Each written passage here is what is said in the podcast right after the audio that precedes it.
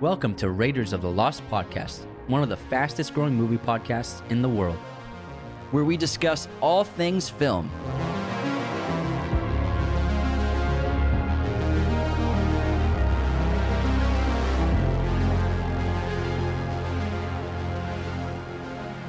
On this episode, we discuss No Time to Die. Hello, movie friends. Welcome back to the show. This is Anthony. And this is James. We're going to do a Tuesday bonus episode review on No Time to Die, which will be sponsor free thanks to all of our patrons who have signed up and help pay the bills around here. So thanks so much. We had an amazing experience seeing No Time to Die at IMAX at their headquarters in Santa Monica. We got the early invite, and it was an incredible viewing experience in general because this film was shot for IMAX with a ton of IMAX footage. It's like watching like Dark Knight Rises or Interstellar, so tons of huge frame imagery. The cinematography was breathtaking. It was done by um, what's his name? Hold on, Linus Sandgren, who did First Man in La La Land. This was directed by Cary Fukunaga, who's done Jane Eyre, Beasts of No Nation, Maniac, that awesome show that Jonah Hill and Emma Stone were in. So I loved, loved, loved No Time to Die. Yeah, and it was shot on film as well, an IMAX film. So just the massive frame looks fantastic in an IMAX theater, and the sound is amazing. Hans Zimmer's score was perfect, and this this Bond movie, I think I have to see it again, but I think it might be the best Daniel Craig Bond movie. And I think it might be the best all around Bond film. It it's because Skyfall I love, but this movie has a lot of romance to it and has a lot of emotional depth for the character that Skyfall didn't really have. Skyfall, you know, it was more of like he's trying to become Bond again.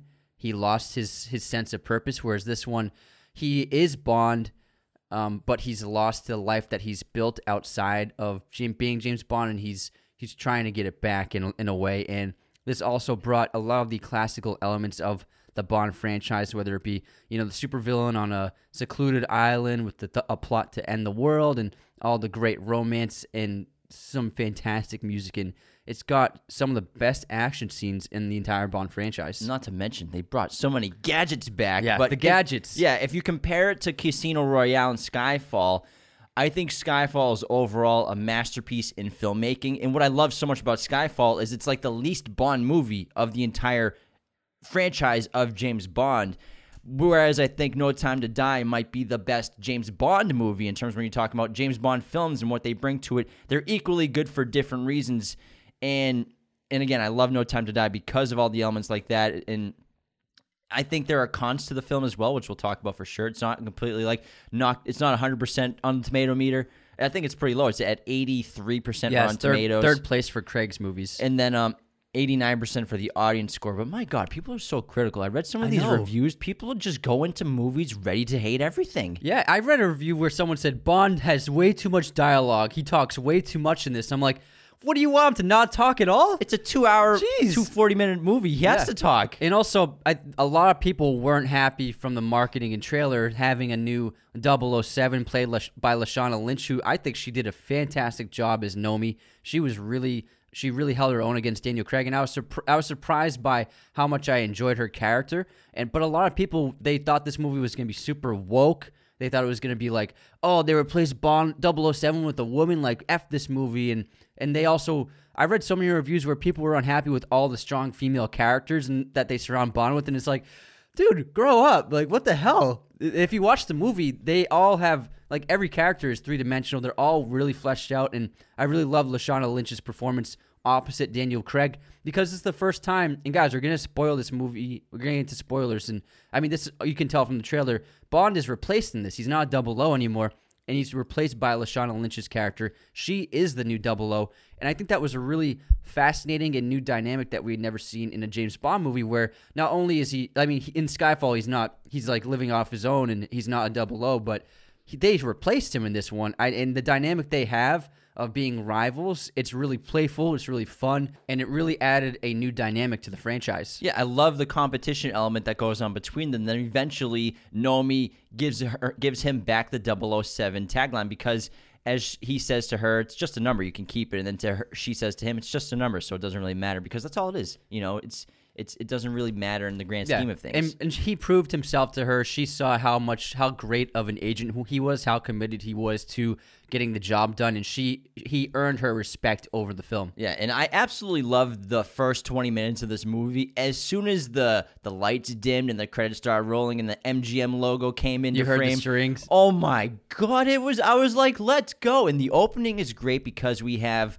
uh Safin and his storyline with Madeline which had we- never been done before. Yeah. The opening scene is just the villain's villain. opening story. I really liked it and getting the young Madeline to establish their connection, but I would say that Safin's villain by Rami Malek, it's not his fault, but the writing is a bit underwhelming for the character of Safin because what exactly was his motivation for wanting to kill millions of people around the world? They, that wasn't too clearly put. And then also, he had this great opening scene, but then he kind of just disappears for the entire movie. They bring Blofeld back, played by Christoph Waltz, a little bit to be the villain, like in the second act and a little bit further on. But then uh, Safin comes back into play later on the film when he visits Madeline for that psychiatry session with her, and then he basically is the main villain for the rest of the third act of the film. Yeah, I would say Rami Malek was great. I love the character design, and I like the I really like the concept of the character, but I think he needed more screen time because, like you said, opening scene, yeah, but then he doesn't show up until like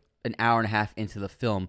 But they did fix Blofeld. Like I think that Christoph Waltz's scene in prison really made me ac- accept the character a lot more than I did in Spectre. I think it was a nice like finishing touch flourish for that character, which they missed the mark on in the last film. And he did an excellent job in, in the one scene that he's physically in. But I think Rami Malek, as good as an actor he is, he definitely needed a little bit more of a backstory to really understand why what his motivations were. He he kind of explained it to us, but it also was a little bit like I mean I needed a little bit more for such a drastic uh, mission to uh, uh, to encounter. Because he's an interesting villain. I like the concept. I like the character design. I like the mask he wears and stuff like that. I love the concept, like the poison. I like the, The poison garden stuff. Really, really fascinating. But like, I want more of like, I want to know like, how did he acqu- acquire all this wealth? Is he like, what if he's like a pharmaceutical uh, inventor or something like that? Something to do with drugs? I want to know. I was more thinking the him. same thing. Like he has an island with all this infrastructure and all this stuff put in place, but like, how did he get his money from the, for that? Yeah, usually we get we usually get an explanation, usually, or we can assume stuff. But and then also, I would say a con. I think, but I think what they were doing was tying up loose loose ends, was killing all of Spectre in like one hit because I think they realized we made a mistake with what we did with Spectre in the last film with that organization because I think they tried to pull off what Mission Impossible did really well with the Syndicate. I think they were trying to go with that same thing, a giant network around the world controlling all this these terrible acts of terrorism and the world in, in world domination plans. But I think what they did was that we're going to clean up Spectre. That didn't work out. Let's just take them all out. We'll have eventually end the film with one main villain with Safin. That was the when that happened. I was like, okay, they're really correcting the mistakes of Spectre because that was. I hated that about Spectre because you never seen that in a Bond film, and it felt so cheesy that Blofeld and Spectre was behind every single thing that happened in James Bond's life. I was like, when Christoph Waltz was saying that monologue, I was like, really? Come on, this mm. is like kind of cheesy. Like, it's like how are the all these events related? So I think that them cutting the ties with that was definitely what set this film apart from Spectre and made it a much better movie. But I love after the opening sequence with young Madeline and, and Safin, we have basically this love romance sequence, which I, I love the romance in this film. I love romance in, in Bond movies when they when they do it right. And it's just beautifully shot and captured. A lot of it seems pretty realistic. Obviously, most of us aren't like honeymooning in Matera, Italy, on these beautiful. But he's a villas. double O. He's got a lot of money. He's got a lot of cash. He's got some secret accounts. But I th- think like a lot of the scenes where the intimacy seemed real, like you know you, they're in bed cuddling and stuff like that, seems so real to me and, and relatable. And it was just beautiful to watch for like ten minutes of them being together, and then the epic action sequence of him going to visit the grave of his past love.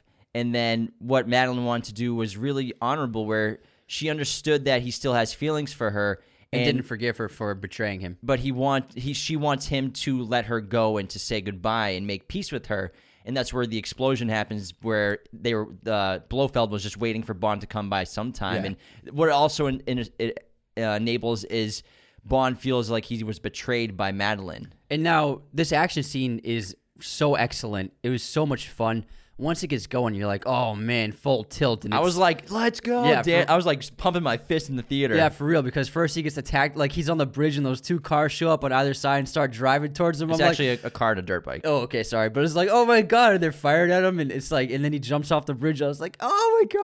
When you need mealtime inspiration, it's worth shopping Kroger, where you'll find over 30,000 mouthwatering choices that excite your inner foodie. And no matter what tasty choice you make, you'll enjoy our everyday low prices, plus extra ways to save, like digital coupons worth over $600 each week. You can also save up to $1 off per gallon at the pump with fuel points. More savings and more inspiring flavors make shopping Kroger worth it every time. Kroger, fresh for everyone. Fuel restrictions apply.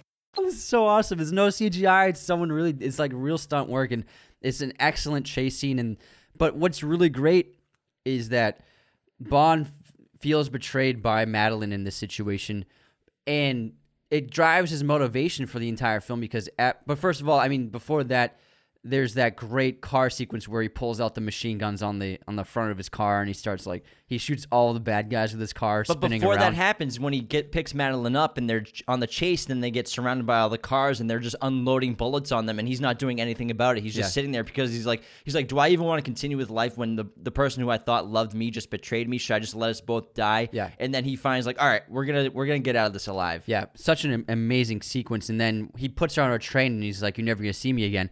And the reason why he acted so drastically was because first Vesper betrayed him, and then he thinks Madeline betrayed him. So that's why it hits him so hard, is because the two people that he ever loved ended up betraying him. And so now he, I think that's what really drives him to be like, I'm never going to see you again. Get out of my life. And also, he's protecting her in the other side of it, where if she stays near him or with him, there's a chance that she'll be killed because they're going to keep coming after him. I think it's total rejection by him. But I think it's both. I think that's the main reason what you said. But I think also like if you stay with me, you're gonna die. he cut her loose. Yeah. This is a, this is a rough breakup. It was tough. It was an emotional scene because then her running up the ta- up the trains just to keep looking at her at him Yeah. through the windows. It's really emotional. Yeah, it was. It's. I think it was a great opening, and this is the most emotional and vulnerable of a Bond we've ever seen in a film. Before. Yeah, and then it cuts to five years later, and Bond seems to be kind of just living his own life, and then he's trying to be lured back into secret agent work by Felix with the CIA and that new character Logan Ash, and then also he's getting in MI6's business in their nose with M, played by Ralph Fiennes. He's trying. It seems like at first M has some nefarious motives of what's going on, but um, it's obviously because the plan that he had of designing this weapon was hijacked and turned into a massive, enormous weapon of mass destruction. yeah, weapon of mass destruction. And I love seeing Felix again. I think Jeffrey Wright. He definitely needed more screen time in the other movies. That was something they were always missing. It was great in, in Casino Royale. He's in yeah, a lot of. yeah, it was excellent. But then you never really saw him too much except for a scene. He popped up here and there. Yeah, but this I love the entire sequence, and I like how Bond starts working for the CIA, and then he's a rival against um, n- the new 007 for capturing the scientist, and it's a great sequence in Cuba. We get to see Ana de Armas's character, Such a scene Paloma. stealer. She's she's so charming and fun, and she plays like a new secret agent that Felix has um, basically uh, uh, his her his protege, and she's just this is she just finished training three weeks ago. It's her first big mission. That's what she And says. she's so excited, and she's like a little like a kid in a candy store. She's so fun. Yeah, but then she like she messes people up. Like she's excellent. The, her fight sequence is great. She's great with the gun, and I think it was a lot of fun seeing her teamed up with Bond in this action scene. What I love about her character is she brought something new in terms of there being like a new Bond girl, but also she's just like in and out. It's like it kind of seems like realistic to like, oh, you're just gonna work with this person for the day and then Yeah. you're never gonna see them again. But let's see that on a secret agent level. yeah, it was a lot of fun. But she made so much out of every second of frame time she had in this film. But also, rather than the Bond girl being, you know, a love interest or someone that Bond just sleeps with to help maybe connect him with someone he's trying to get a hold of, this Bond girl helps him on a mission. So I think that the approach to it was really great. Yeah, she's hysterical too. su- she's super like so nervous and like chugged that martini. Yeah, But and I love the sequence when um they go into the the wine cellar. And she starts unbuttoning his pants. He's like, "Oh, you think we should like get to know each other first? And she's like, "Oh no, I have a suit for you." but she's like, oh, she's, like, no, She's like, no, no, no, no, you're no. an old man. Get away from me, old man. you can tell things like that are th- are um, elements that um, definitely Phoebe Waller Bridge put into the into the screenplay. Think moments like that. For yeah, there's sure. a ton of her great, kind of comedy. I laughed like maybe 12 times at this movie. There Yeah. are a lot of great lines or moments that hit, especially I think the when Q is going through the drawers at the end getting the mission done. and there's the tea the tea set. I was like dying laughing. Yeah. You can tell that's Phoebe definitely put that in. I was cracking up from, from Q's house, his apartment. Oh, I loved like Q this this is definitely the way Q dresses. This is definitely Q's apartment. got This one is of those- definitely Q's cat. Yeah. I was like, this is totally him. He's making some really um, exquisite Japanese cuisine. Like obviously that's what he's cooking. Like it was a perfect character Yeah. development for him. Like to see him in his home, I'm like, that's definitely Q. the music, Yeah. he's got a date coming Yeah. over. He's like, oh, he's gonna He's be gonna here in 20 minutes. But oh well, I'll help you guys out in your mission. he's like, can I just have one nice evening before the world ends? I love when he looks at his at the screen at the doorbell. He's like, "Oh my god, it's James Bond." yeah, it's James and Moneypenny. Like Moneypenny, I love, but oh, James, can't stand that guy. this, is- yeah, this is very funny. It might be the funniest James Bond. It could be. Yeah. And, it's really it's the most emotional and funniest Bond. but then that Cuba sequence is so much fun because Bond and 007 know, Know me. me. They're going after the same scientist, and they, it's like this tug of war, and they they each take it. Like someone takes he takes her from him, and she takes him back from him, and he eventually uh, winds up with the scientist at the end. But it was really fun to see them like rivals battling to get control of the scientist. Yeah, and then it seems that Bond gets betrayed. Well, he does get betrayed again by Logan Ash, who we think is like a good guy in the CIA, but he plays his cover so well because he's really working for Safin. We think he's like a, pol- a political asset, not Yeah. an actual agent. even Felix is like, ah, I just gonna carry this like a guy Boy around. Scout. Yeah, basically, and he acts like that. He's like, oh, he's oh, he's smiling too much because he's actually playing a great role of deceiving everybody, and he betrays Felix and Bond and takes the scientist for himself. for Great fight scene. Yeah, he, sho- he shows that he's a real badass. I love the boat scene because to see Bond in like extreme mortal peril, we've seen it a bunch of times before, but I can't think of a Craig one where he's been underwater like that. Besides Casino Royale, where he dives in to save uh, Vesper. But the really. mortal peril is always like a cheesy super villain. I got you strapped to this. I'm gonna kill you. But it's, again, another emotional scene where Felix dies and he has to say goodbye to his brother. You know, it's it's really another emotional moment from this film. Yeah, I, I did not see it coming at all, and it was it was actually tough to see Jeffrey Wright die because you loved that character so much. Yeah. and he and James, they we haven't even seen like they had so much of a history that we never saw in the films. So you can imagine they've been through a lot together. And, Yeah. You know, it's, it's again, this is a very emotional film for being a Bond film. And then Bond is back at MI5, MI6, MI6. MI6. MI5 was the first one. My bad. and it's so, it's just great once you hear the Bond theme and he drives the car into the city and he parks. He just gets out. He's done fixes his yeah. cuffling. It's like Bond is back. the new baby. Aston Martin Let's go. his, his other Aston Martin. that thing is shot nice. up. That's a nice car. It's pretty sick. And um, so now he's not 007. They don't even say that like he's a 008. He's, not just- reinstated yet. Yeah, he's just there. Yeah. It's just it's actually uh, Nomi who wants him to be reinstated as 007 Yeah, later but on. they need his help because he knows about Logan Ash, and then because they need to talk to Blofeld about how did Blofeld manage to run a Spectre secret meeting in Cuba while he was in prison at MI6, and then they end up discovering that he he had a bionic eye that was put into his into his socket that he was able to use to control that meeting and communicate with his agents of Spectre. And what's interesting was his plan was to kill James Bond at the Spectre meeting, but ironically, the scientist um, using because he's under the control of Safin, we don't know yet. He reverse engineers the virus that they were going to use. against- Heracles. Heracles, the the um, the nanobot virus, and they he reverse engineers it to kill all of the members of Spectre rather than James. Because- so, yeah. so Blofeld's plan backfires completely. Yeah, so let's actually talk about Heracles for a moment, which is the main weapon of mass destruction. So MI6 was developing it as a secret program to be the per- the perfect assassination tool, pretty much, where it would be. You don't even have to be near the target that you're after because it, it works by, by DNA. And so it's nanobots that are harmless to anyone that doesn't have the DNA of the person they're trying to take out. But what happens is when Safin discovers what Her- Heracles is and he has Spectre steal it, which is actually a great sequence. Like to see Spectre do that, we have the gadgets of, of them like going down that elevator shaft. That's a great magnets. sequence, Yeah, yeah. really That cool. was awesome. Um, I'd love to see like the organizational tactical elements of Ves- of Spectre rather than just like secret meetings. Plus, Primo is that, or Cyclops as the new like vi- like head honcho villain was. He was pretty good. yeah, you in the Bond movie, you need that side villain who like like Is- doesn't say much, but has a unique look, and he's just like a, a tough guy for James Bond to take on physically. And so Heracles then becomes a weapon of mass destruction where they can engineer. First, the scientist does it to take out Spectre for Saffron, and then they can engineer to take out m- millions and millions of people around the world. And again, the way it works is it's harmless to anyone whose DNA isn't in its target field, basically. Yeah, you can program it to be a certain target or a certain. We end up learning you can program it to take out a certain kind of race of people or to take out a certain. You know, it could be like take out a, anyone who has this blood type, stuff like that. You can specify it to take specific groups of people out, and, it could be yeah. in the billions. But what MI6 wanted it to be is like you would put it on somebody who's near or close to your target, and then it's harmless to them. But If they touch that they person, interact yeah. with your target, they're gonna die immediately. Yeah, and it's just physical touch. You have to actually touch that person for the bots to transfer to the target. So no one, you don't have to wear a mask. Yeah, so it's the opposite of COVID, which is airborne. So this Yeah. is touchborne. Yeah, exactly. but also, it's very timely. Ironically, they made this before COVID happened, but It's pretty wild. It's very timely and relevant. because there's a lot of like sanitation and, and masks and, and, and stuff like that. And I and I love the uh, this. I really like the scene with Blofeld because first James re, um sees Madeline for the first time in five years, and it's very awkward. Because Safin needs Madeline to get close to Blofeld with the nan- with the Heracles on her to yeah, kill him, He want he he wants to take out Blofeld, the last member of Spectre. and Madeline's the only person he'll talk to. And Blofeld will only talk to Madeline as a psychiatrist. He refused anyone else in the past. I think because he did it intentionally because he knew Bond and her had a relationship. I think so. He's like, I only want to talk to Bond's ex, and that's it.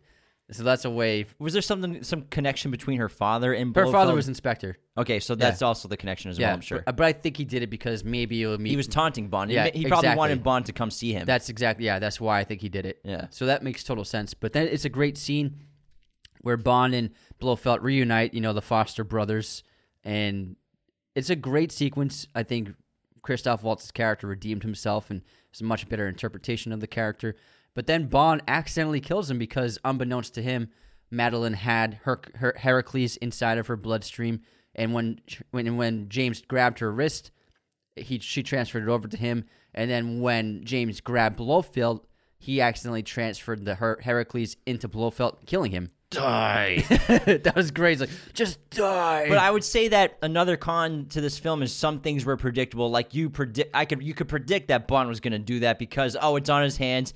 They keep showing his hand like out in the open. He's obviously going to touch Blofeld Yeah, and yeah. kill Blofeld. So you knew it was coming. So things like that were a little predictable, but it's okay. yeah, it's a Bond movie. It's going to be okay. I don't have to write a terrible review about that. I still loved every minute of this film. exactly. I mean, it sounds like you hated it. Clearly.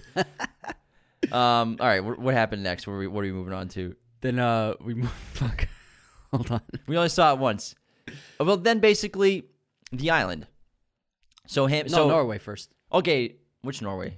Oh yeah, the Norway sequence. Yeah. So what happens is Madeline, um, she goes back to Norway to her childhood home, and she gave James that hint that she was going home. So then James travels to Norway. Meanwhile, uh, Nomi, the, the new Double O, is going after Logan Ash, trying to find him, and she does manage to locate him, and she finds out that he's in Norway too because Logan Ash and and Safin's crew are going after James and Madeline, and James re- reunites with Madeline and finds out that Madeline has a daughter. Who has the same gorgeous blue eyes as Daniel Craig? Yeah, his eyes are gorgeous. They're very blue. They're blue as f. Although she says it's not your child, it's not yours. But Danny Craig, I mean, It's like, come on. James is like he plays tot- coy. He's like, oh okay. He's like, that's definitely my kid. that's Come de- on, it's got to be. look at look at that. That's that's definitely mine. And it's like James Bond has a kid. That's crazy. I love how they're changing the character. They're evolving the character. I think that's these are things that people don't like about this movie. And it's like like he, he's in love with a woman and he quit being a double O and he has a kid like he's a family man now like what, this isn't my not my James Bond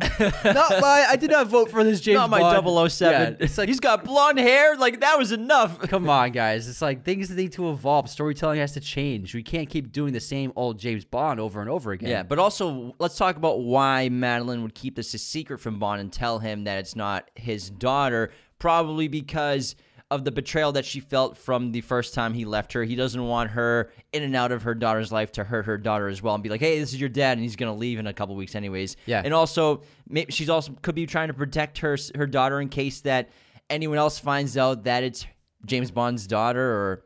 Yeah. In case more people come after them, and yeah, I think just protection overall. Yeah, definitely. From the from the five year betrayal. You nailed it, man. Thanks, man.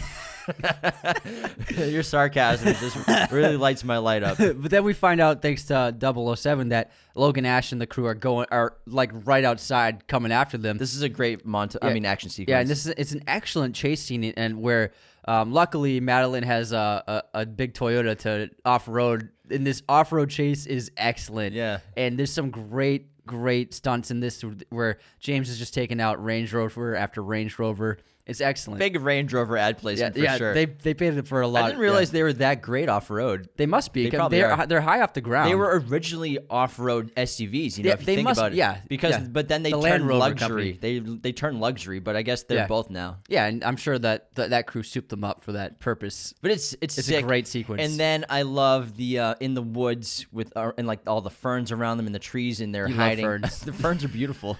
There's some great forests in Massachusetts that have tons of ferns.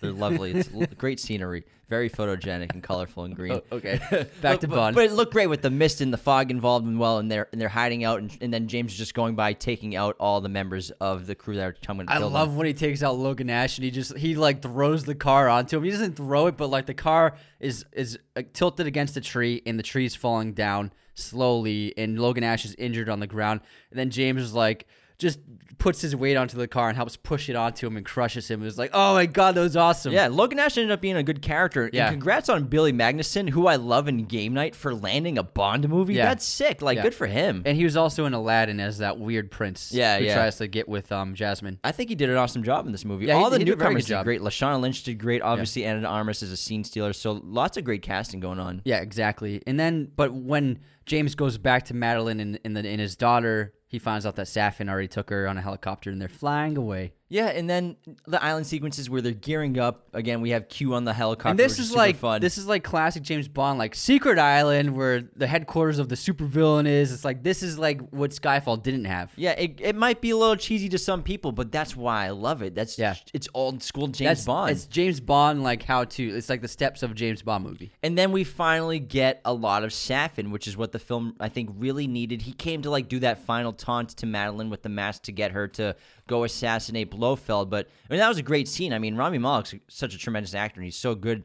But then third act is all Saffron, which Safin. Saf- am I saying Saffron? Yeah. Sorry, Safin. Safin. Which I, I I liked it a, lot to see more of him, but it was a bit like overwhelming because you hadn't seen him for so long. But then it's like, oh, it's all it's the Safin show now. Yeah, but that being said, I really, I really like the set. I really liked the idea of the poison garden. His family um, was a family of um, cr- uh, genius gardeners, and they had this garden that was filled with like the most poisonous flowers and plants in the world that they kept, and he still keeps them there, and he develops his own toxins from them. And I think I thought it was really fascinating. and he seems to have some sort of is it is it Buddhist mentality or lifestyle, Definitely the way he dresses and Yeah. the way he keeps his place. which is interesting to coincide with him being a mass murderer, But also, he was um, physically um, disfigured. disfigured from The the, attack, uh, the assassination attempt on his family because Spectre killed his entire family. He was the lone survivor, and that's why he has a disfigured face. and they did it by poisoning their food, and Yeah. it was actually Madeline's father who did it, which is why he went to go kill her in the opening of the film, and that was the secret that Madeline was keeping from James that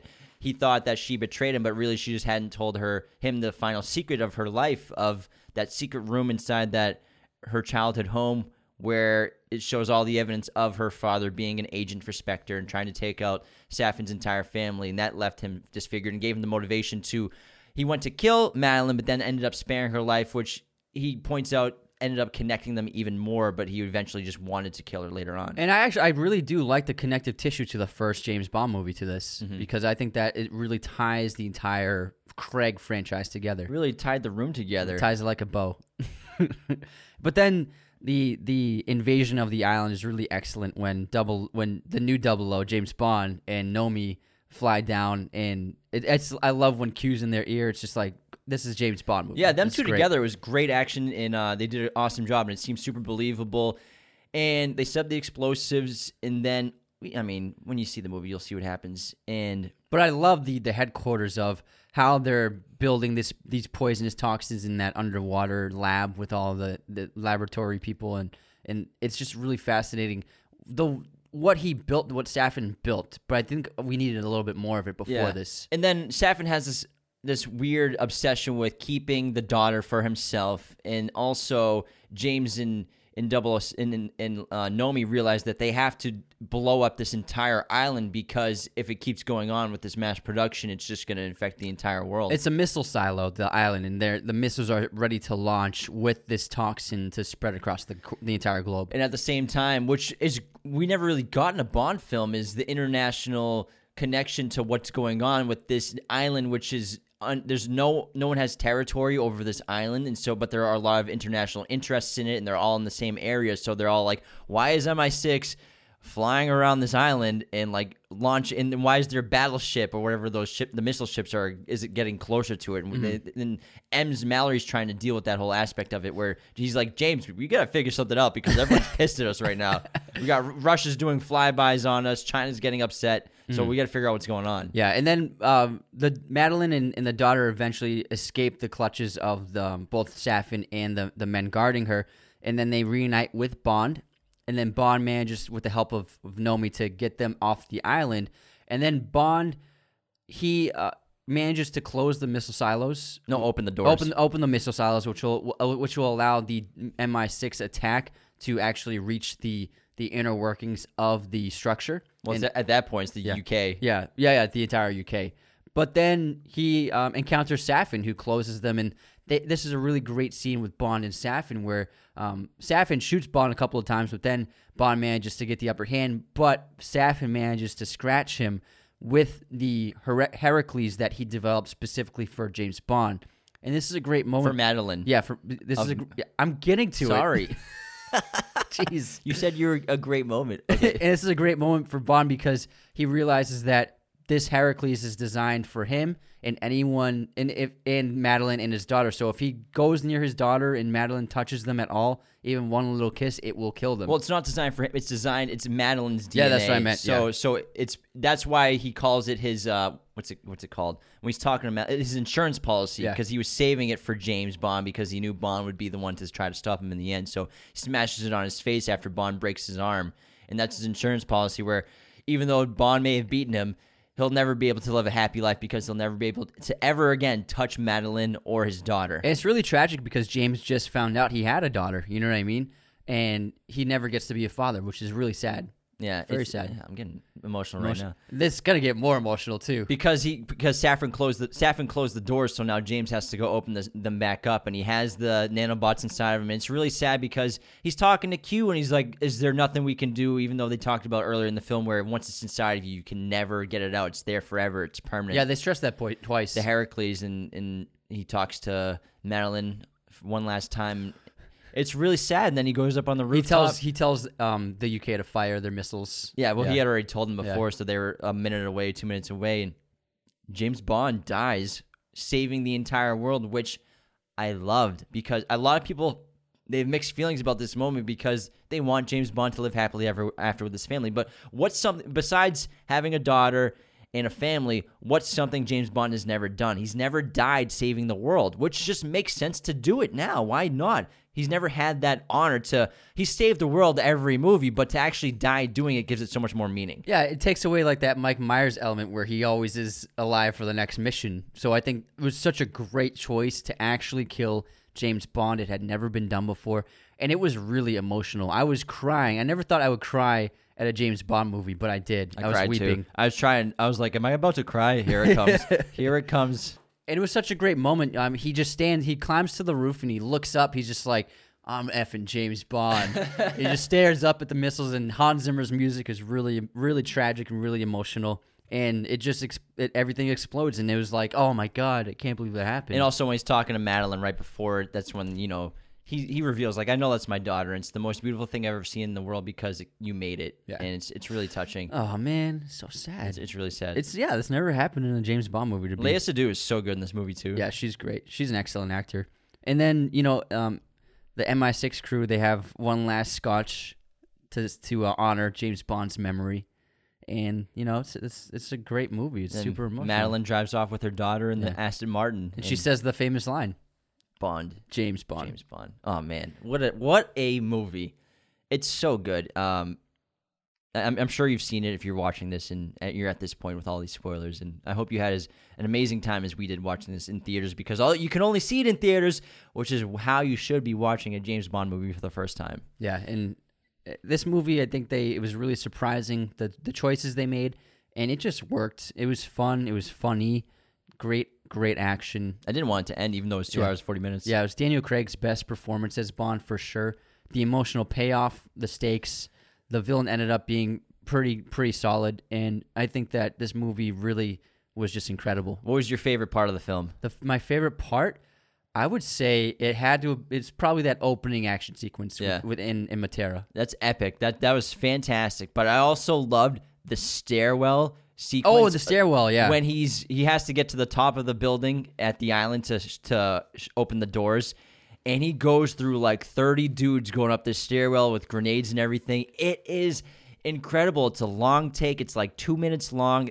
Intense action, and they must have prepped this for weeks and weeks in, in advance because the choreography was chore- choreography was phenomenal. Yeah, it and was- like when it he was flips excellent. Primo over Yeah. those stairs, that's really that guy. I was like, He oh, must- man. he must be a stunt actor. They usually do that. Like Dave Bautista didn't have any lines, but he's a great stuntman, so Yeah. they used him for the last one. but man, it was it was pretty epic. Yeah, it was it was a great sequence, and it was that same like True Detective that Fukunaga did that long take with Matthew McConaughey. It's, it's like so great to see that in Yeah. a Bond movie. K- Fukunaga knocked this film out of the park. Um, That's my line. sorry, oh yeah, I forgot about that. That's your new line. But uh, what's next? That's what people keep asking us after they've seen the film. That's film. the thing. It's like just let let this be over. First of all, let's Like, let- yeah, let- everyone's already asking who's let the new this James brew. Bond, and they haven't even seen Let this, this one. brew. It's the same thing with Venom. All anyone cared about was the post credit scene. It's Yeah. like let's relax, enjoy the movie. watch it again, enjoy it. Let's not worry about too much who's going to be next. I think they'll probably just do a complete reboot. It's Yeah. going to be the same thing with with what they did with Judi Dench. I mean, she was there for Pierce Brosnan, then Daniel Craig, and what they do, they made it seem like Pierce Brosnan's Bond didn't ever exist. So that's probably what I'm guessing they'll do. They'll probably keep like Mallory around, maybe no, Yeah. Naomie Harris says Moneypenny will be there, uh, yeah. Mon- yeah, as Moneypenny. So Lashana Lynch will be back. I guarantee you Maybe. that whole crew will be back. I think Ben Wish- Whishaw will still be Q, and they'll just have a new Bond. and like like Daniel Craig's Bond never existed, and Yeah. that's how that's how they usually do it. So that's how I'm figuring they'll do it. Yeah, and I mean, there's no rush. This just ended. I think that maybe five years they might start pre-production or something. It'll be sooner than that. I don't know. They could give it some time. Uh, not in this landscape. They need That's true. They need movies like so And, fast. and, dude. and Amazon does own MGM. I now. guarantee you they'll pick the Bond mid next Tomorrow. year. No, they're saying they'll announce it next year, and then 2023 pre they'll be in production. Oh man, so soon. They and already then, announced it. No, but like then six 20. months. I guarantee 2024 will probably have the next Bond movie. Yeah, yeah, probably. The earliest. I mean, there's nothing wrong with that. It's 20. It's three years away. Yeah, you're right. Everyone needs to relax, be patient, just watch, Watch this, this one, one. Have a Daniel Craig marathon, have some fun, and it's just an amazing ending and chapter for for the for Daniel Craig's Bond, and what a send off! He's probably the best send off you could think of. oh yeah, hundred percent. It's gonna be hard to top this one in the future. Um, yeah, thanks so much for tuning into this episode, everybody. We hope you enjoyed Bond as much as we did. No Time to Die was such a, an amazing time. Thanks for our patrons for making this episode sponsor free. Become a patron at patreon.com slash Raiders of the Lost Podcast today. And see y'all on Thursday. Da-da-da, da-da-da. Raiders of the Lost podcast is a mirror image production. Sound mixing done by Jacob Kosler. Opening music by Chase Jackson.